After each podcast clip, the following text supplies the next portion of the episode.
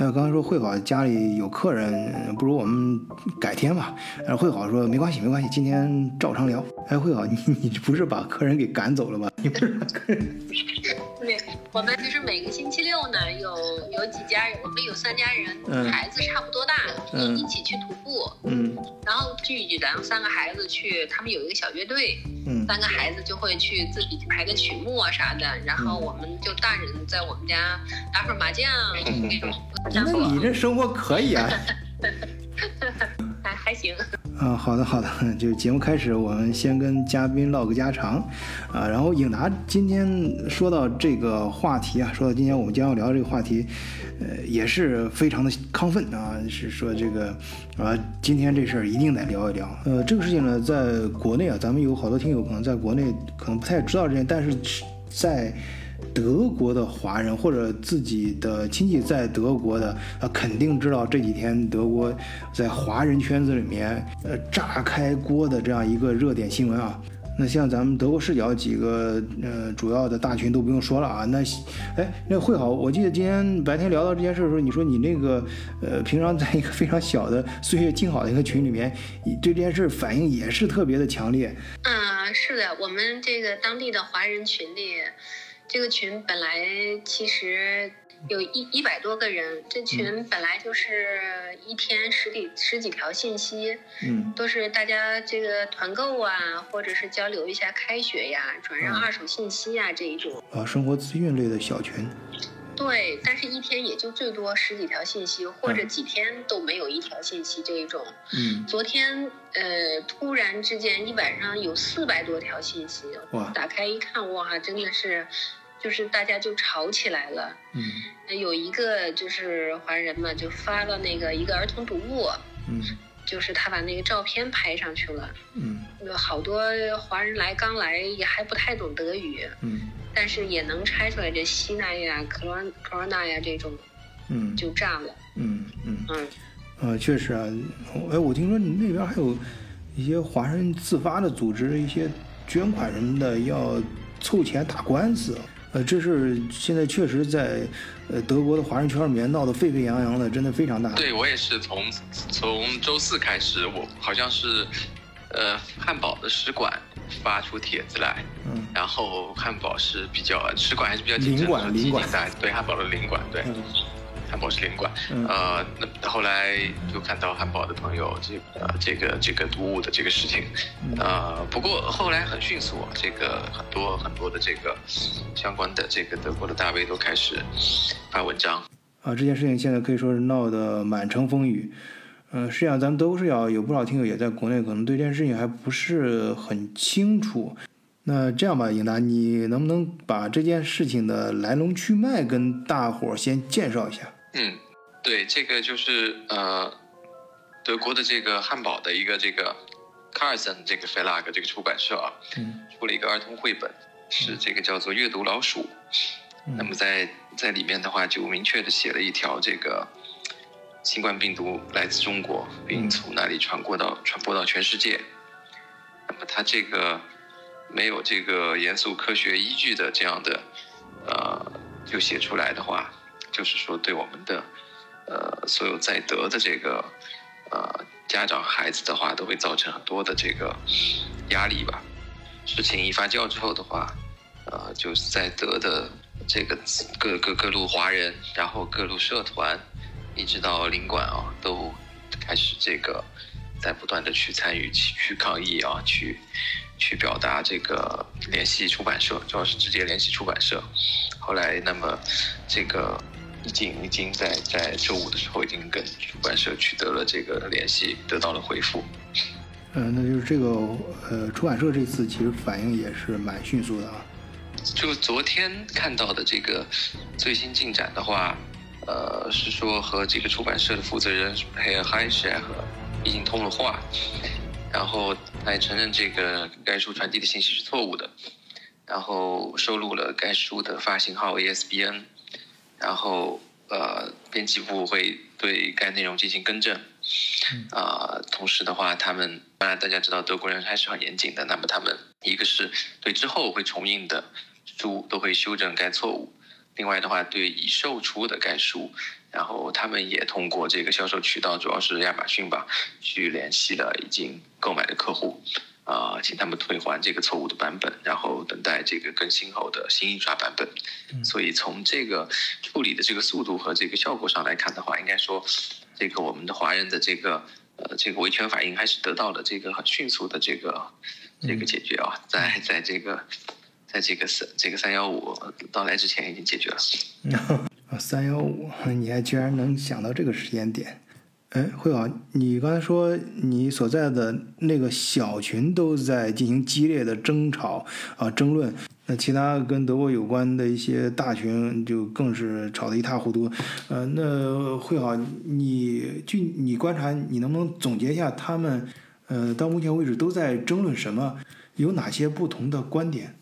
啊，我觉得就是刚才那个晚醉说的有一点特别重要，就是国内的呃一些人和咱们在国外的一些人出发点和理解的这个方向真的是完全不一样。嗯，因为我们这个群里头呢，有一些家长呢，有一些呃人呢，他是现在在国内，就是他可能因为病毒阻在国内。来不了德国，嗯，有一些人呢是孩子在德国读书就回不了国内，嗯，那你看我们这个就是在国内的一个人呢，就是一个一个中国人，他就说，嗯，科学界对病毒的认知，基本都是认为是来自中国的，为什么要那么敏感？得病又不丢人，生病也不犯罪，又不是道德败坏，疾病就是疾病，有什么关系呢？这句话呢，真的是就是引爆了整个整个群，因为嗯，住在德国的人呢，对这件事情是非常非常敏感的，因为实际上呢，它和呃生活我们的生活是息息相关的。嗯，嗯，我们是知道，就是去年病毒刚爆发的时候呢，嗯，我们有中国的孩子就是在学校里头被学生吐口水。嗯。呃，也有被人家推搡的，就是当面去推，是啊，你为什么要来中国？嗯，那这种情况下呢，其实呃，像我们走在路上，也会人家一看到，尤其是呃一呃一二零年初的时候，刚刚爆发的时候，和我们面对面走过来，人家都会马上用手捂着鼻子，嗯，那你说我们这种心情也会很愤怒，嗯。嗯，那你说在这种情况下，如果毒物再去从孩子开始宣扬，病毒来自的来自中国，它并不像是在国内的咱们那些人理解的那么简单哦，它它只是个名字而已，它不是这样的。嗯，啊，真的会，你你说呃，成年人他可能受到这种嗯待遇了也就难过，但是小朋友他在学校里受到这种教育，他就会有一种。被孤立的感觉，被排斥的感觉，嗯，更难融入了，嗯嗯，所以嗯，因因为这件事情呢，所以群里的所有的人都开始，嗯就是就就他这件事情就说，嗯，就各种嘛，有的人说，那你说中国人吃蝙蝠，嗯，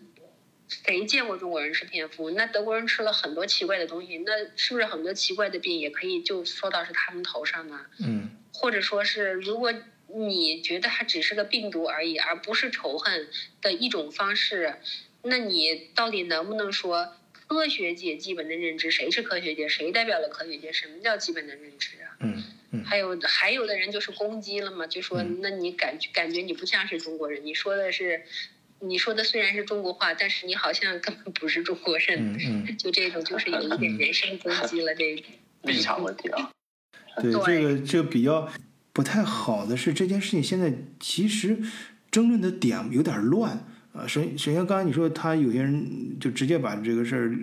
引到讨论，呃，病毒是从哪儿来的这个，那就其实就是被那个出版社给带偏了。呃，其实这个不值得讨论的啊，因为因为这个事儿去年都被讨论的太多了。呃，不是这件事情本质。其实这件事大家是在感觉到这件事触犯到我们在德国华人的权益啊。我们呃在这边生活的人因为这件事感到很不舒服啊，或者我们要发出反对的声音。呃，作为一个平常在这边生活的平常人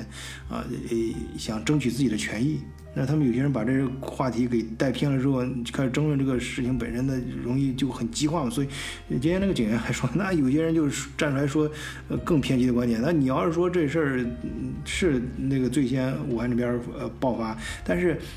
你要这么来论定的话，那是不是我们就要把艾滋病病毒就叫为美国病病病毒，把疯牛病叫为英国病病病毒？呃，然而这个其实不是这件事情。呃，引起大家讨论最根本的原因，大家讨论的点更多的是因为很多华人，尤其是很多华人的家长，啊，他们更在意的是自己的孩子在德国的学校里面会因为这件事情遭受到很多不公平的待遇，因为这个是儿童读物嘛，是跟孩子看的。对，啊，对，因因为你这个事情，我们即便把它放宽一点，说它是一个不正呃不正当的语呃表达方式。或者说，即便说它是一个错误的暗示，说但是你这个暗示，对于那个，就是让让人家觉得就是给给中国人无形的给中国孩子扣上了一个帽帽帽子，而而民众又是非常的线条是很粗的，他可能一个口号一个很那啥就很容易就被被被被被就就当成一个口号去去啊，对这个呃这个不民众不理智的情绪被带动起来之后是很可怕的，对。就是它会引发这种仇视的情绪嘛？嗯，大家都说这种会导致你比如说孩子会去攻击，然后有一些人就很容易被煽动起来。对，我说这个可能就是在国内的可能感觉不到这种气氛，还是对，还是所处的环境。哎，说到这个环境，这个德国这件事情从汉堡爆发出来的啊，在汉堡应该感受到最强烈的这种。呃，氛氛围，呃，我正好，我我我我我我刚刚搬离汉堡啊，所以颖达还在汉堡。颖达，你在汉堡这两天有什么感觉？对，在汉堡的这个好几个群里看到大家讨论的比较热烈，基本跟刚才会好提的这个就是正反两方啊，一方，嗯，一方呢可能跟德国人的观点类似啊，然后的话还有一些抱怨说我们中国同胞有点玻璃心啊，但是更多的数的人的话还是觉得。呃，那必须是呃比较客观的来这个保护自己啊。这个呃，世卫组织都没发生，这个这个谁谁能够来这个定论说这个就一一定源自中国？所以所以这个这个这个是有点这个个人行为，不能代表这个官方。但是就是呃，那个一个德国那公众号这个大 V 就。旁征博引都说的挺好的，就是说这一次为什么汉堡好几次的这个连续的这个信息，一个是呃之前汉堡大学的这个物理教授说，哦他有百分之九十九点多的这个确信说这个这个病毒源自中国，那么他其实就是收集一些网上的这种阴谋论的这种证据，而不是从这个生物学科学的这个。这个角度去论证的，所以的话，这是一个之前就发酵过的一个瓜，嗯，所以汉堡之前就有过这个问题，那么所以这次这个汉堡这个出版社又出在汉堡，所以的话，这个就老是的出现这个事情，嗯，哎呀，你呃，颖达，你别提这些公众号，我跟你说，这这些有些文章，我真觉得智商有问题啊，真的，这这个事情不是他他这么去讨论这件事情的话，正好就中了埋伏了，你知道吧？就有点像猪队友那感觉，他他不是我们这件事情不能去讨论，呃，就是沿着他那个思路，沿他挑起来，你不能沿着他那个思路去讨论，因为为什么呢？因为。这个病毒起源什么问题？这些由由由相关的部门，还有相关的专家，还有很专业的人士去讨论。咱不是作不能作为老百姓不要去讨论这个问题。我们呃，在德国的华人这次这么大的反应反馈，不是因为去讨论它的来源，而是。去讨论你这个出版社，你不能把这样的东西有指向性的或者有错误暗示的东西放在儿童的读物里面，会造成呃呃对儿童的错误引导啊，这都会会影这个事情影响到我们作为一个普通的生活在德国的呃华人呃或者是说普通的公民，影响到我们的权益了，给我们带来了很大的很不好的负面影响。而咱们华人呢，在以往在外国人眼心目中啊，尤其海外生活的华人，给人感觉就是好欺负，而且对周围的或社社区活动啊什么都呃不关心啊什么的。但不是这样，我们这次就是非常关心啊，我们华人也不是好惹的。而且我注意到这次啊，就是德国的华人啊，确实很有素质啊，就是学会呃不仅学会发声，而且学会通过正当的渠道去发声。哎，说到这方面，颖达，你不是在呃法国生活了好多年吗？因为当时法国的华人比嗯华人在德国的华人要多很多啊。你像在巴黎生活的华人好像就有四五十万，呃，那那边华人关于自己嗯就是争取自己的权利这方面，应该比德国华人做的更好吧？你的感受是什么？对，在在法国的话，这个。华人的这个圈层已经力量比较强大了，就是已经因为已经到第三代华人，那么他们已经开始走入政界了。就是比如说这个在巴黎这个中国城所在的这个巴黎十三区，嗯，那么他的这个副区长，呃，这个相关的这些议员都是华裔，嗯，那么所以所以已经有参政议政的这种角色了，所以的话。那么涉及到涉及到这个政治人物的选票问题，那么他们也不会轻易的来这个呃这个随便的扣帽子。嗯，所以呃每次有什么相关的活动的时候的话，这个已经是啊怎么说，华人的发声是已经不错了，这个力量肯定是比德国要强大一些。嗯，那你能不能举一些具体的例子？有没有发生过什么事儿让你印象特别深刻？之前。最闹得比较大的一次就是那个，呃，零八年奥运会的这个，呃，当时有这个分子来破坏这个火炬传递嘛。嗯。那么当时的话，所有这个我记得当时所有在巴黎的这个华人，这个 应该叫侨界吧，就是不论是商会。然后学生的社团，各种专业社团，嗯，然后所有人都这个自发的把组织起来，去护卫沿途护卫这个啊这个火炬传递的这条路径，然后在所有的聚会的地方，就是跟他们不论是这个啊明争暗斗吧，各种的这个啊这个就是护卫这个。来自祖国的这个火炬，同时的话，就是在法国人面前，能够这个有理有据的来这个讲中国的故事吧。这方面，这个我觉得法国的这个华人组织已经啊比较成熟，然后比较有序，啊已经成规模了。嗯，对，哎，你刚才提到一个词很好，就是说有序的保护和维护自己的权益。就有些公众号是这样说的，就是说我们现在。呃，华人呢，这个可能对这件事情是不是反应反应有点过激了？而且这样子的话，会呃，就是在德国的华人的团体出来一些行为啊，会把这个事情给搞偏了，重点搞偏了，甚至引到一个错误的方向上去，而且可能会触及到本不应该触及到的层面。啊，当然这里指的不是说这个事儿，呃，参与的人越多越不好，呃，或者说这事儿不能闹得太大，而是说他。他可能会是搞不好会是弄成一个错误的方向，嗯，我想想啊，嗯，怎么能用一个比？我我做一个不太恰当的比喻吧，就比如说，呃，在森林里面去，呃。呃，玩耍啊，然后在森林里 或者远足，呃，本来你遇到野猪之后，把这个野猪干掉是出于自卫啊，本能的这个人的一种本能的呃正当的呃为了生存嘛，正当的一个自卫的行为。但是，呃，你你你把这个是野猪你杀完这只野猪之后，一看哇，那个整个野猪全都是坏的啊，就把森林里面所有的野猪全部杀掉了，而且把所有带有攻击性的武器这个动物全都干掉了，那是不是那肯定就会有相关的人就跳出来了嘛？那你这个事情就干偏了嘛？就是你你本来是一个正当的自卫，但是你变成了一个屠杀了，你变成呃一个其他的事儿了，那你这变成对自然的破坏了。啊，你本来是一个自卫，但是变成了一种，呃，你本来是一个自卫者，善良的自卫者，但是，呃，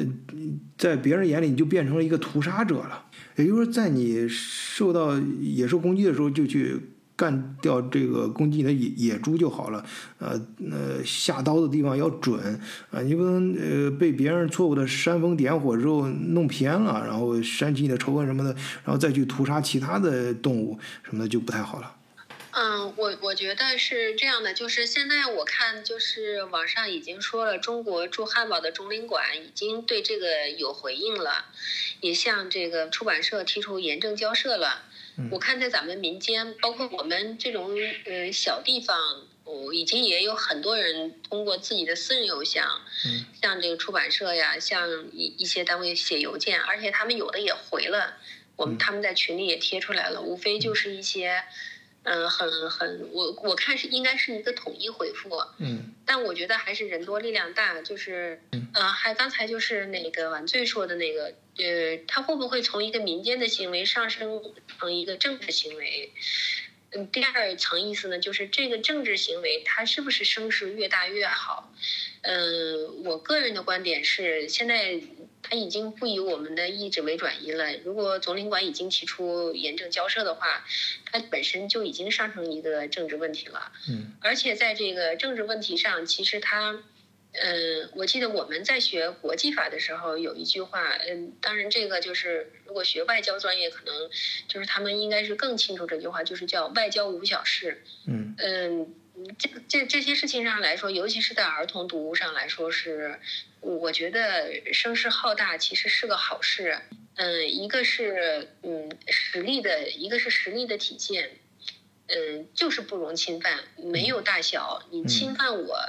嗯，占我一一一一平方厘米的国土面积也是占了。嗯，你有一点点事情在诽谤我，也是诽谤了。嗯。如果我们有足够的实力，就是不容侵犯，这个其实是挺好的。如果说，比如说在森林里头，我们由于杀掉一只野猪而导致了整个野猪暴乱的话，那当我们杀掉十头野猪的时候，可能其他的野猪就会引以为戒，他就不敢来了，他就知道这个地方。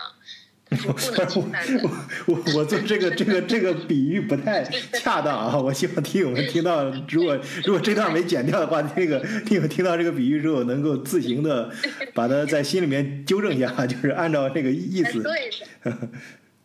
对，咱们就当是说个笑话，其实也有这个震慑的作用。嗯。嗯，就是不可以无中生有的说一些事情，而且即便你说你是无心的，或者即便你通过一个所谓的民间组织，你说你是无意的，即便你已经道歉了什么的，但我们都要去采取一些措施。嗯，对，我再插一个这个，嗯，呃，巴黎这个法国的这个经验吧，就是还是刚才提的那个零八年。对，就零八年的这个呃别有用心的这个群体对这个火炬奥运火炬传递的这个破坏，嗯啊，后来这个巴黎的华人呃一方面是这个抵制，另外的话也发起了大规模的这个抗议活动，所以当时最大的一次的话，在这个这个这个巴士底狱广场，嗯，就是巴黎集会或者游行比较。经常都都都都在的地方，那么当时应该有上千的这个华人在场啊，所以的话就是刚才提到的这个，呃，我就是说千万千万不用觉得怕事情闹大，就是说怕的是你闹不大，因为这个即使当时那次在巴黎。就是说你在现场看我们，因为我们也我也是当时在现场啊，等我回头找找还没有照片。嗯，那个即使你在现场，真的是上千中国人，就像在中国似的。嗯，大家义愤填膺的喊口号啊，游行啊，有人在这个台上演讲，那么也有。当地的各界的这个人士到场，媒体，但最后其实，比如说当天的这个在法国的这个当天的晚间新闻，可能它就是只有十秒或者十五秒的这个新闻报道，嗯，其实就是你在这个国家的这个主流媒体或者舆论里能掀起多大的这个风浪，是不一定是由你自己决定的。那么。我的意思是说，我当时我们就算你有上千人的一个活动和游行，持续一整天，但是你在新闻里可以占到的那个，或者是报纸上的这个版面，也不会有太大的改变。就是所以的话，就是说，如果你没有很很用力的去大声疾呼的话，你就甚至连被报道的机会都没有了。所以的话，不用担心这种，呃，对，会会会被过度报道或者这个，就是就是说。一定是这个，这个一定要这个大声疾呼。嗯，呃，对，呃，就像我刚才反复强调的那个观点一样，就是，呃，就是很多一些呃有识之士啊，担心的不是德国媒体对这件事呃过度报道，呃，其实呃报道多点是其实问题不大，关键害怕的是错误报道，呃，尤其是带到一个错误的方向。嗯，好，这件其实今天那个呃长野本来也 应该在的，但是长野突然晚上有点事儿，但他对这件事也是非常有看法的，而且他专门给我进行了详细的留言啊。呃，我这样吧，我把后面我把长野的这个留言也放出来，作为我们对本期节目的一个呃总结性发言吧。在我们看来，这次针对卡尔森出版社的关于新冠病毒起源来自中国的行动。是一件非常有意义的事情，在我的印象中，这应该是极少数由我们中国人自己在西方世界里面主动站出来维护我们自己利益的一次自发性的民间行动，意义相当的深远。我觉得，因为以前的话，在这边都是西方媒体出于某种利益或者是政治考量的话来造谣跟抹黑我们，我们大多忍着不说话。反正觉得在别人的地盘上，我们少惹事不惹事，就能换来他们的理解跟原谅。但是事实证明，我们的忍耐并没有什么效果，反倒是更加纵容他们肆无忌惮地抹黑我们。因为在他们这种抹黑操作的背后，能够给他们带来个人利益或者是政治资本。因为这是一种既可以带来利益跟资本。但却又不遭受任何损失或者是代价的行为，从而会更加鼓励某些有类似动机的人纷纷跳出来，像接力赛一样一棒接一棒的抹黑我们。而这次在德华人从发现这个事情开始，然后集体的起来进行一系列的运作，以民间的力量把这个事情彻底的得到了解决。然后我之前看到好像。卡尔森出版社已经发表了正式的道歉信，以及决定召回这些错误的印刷品，是很了不起的一次行动。我个人觉得，这种类似的自发性民间捍卫自己利益的行为，应该越多越好。忍耐是换不来尊重的，尤其是对于那种根本就不理解你为什么要忍耐的那种人而言。从某种意义上来说，这应该是一种人性的恶。无论他做什么恶事，你都不对他给予惩罚或者是某种程度的报，那只会纵容他会继续作恶，并且越做越大。打个比方来说，如果杀人不用偿命的话，那么他就会接着杀第二个、第三个、第四个。之前不是总说中国人民不惹事，但也不怕事。可是，在过去的这么多年里面，我们其实只做到了前半句话，也就是不惹事。但是这次针对卡尔森事件的行动，使我们真正做到了这句话的后半句。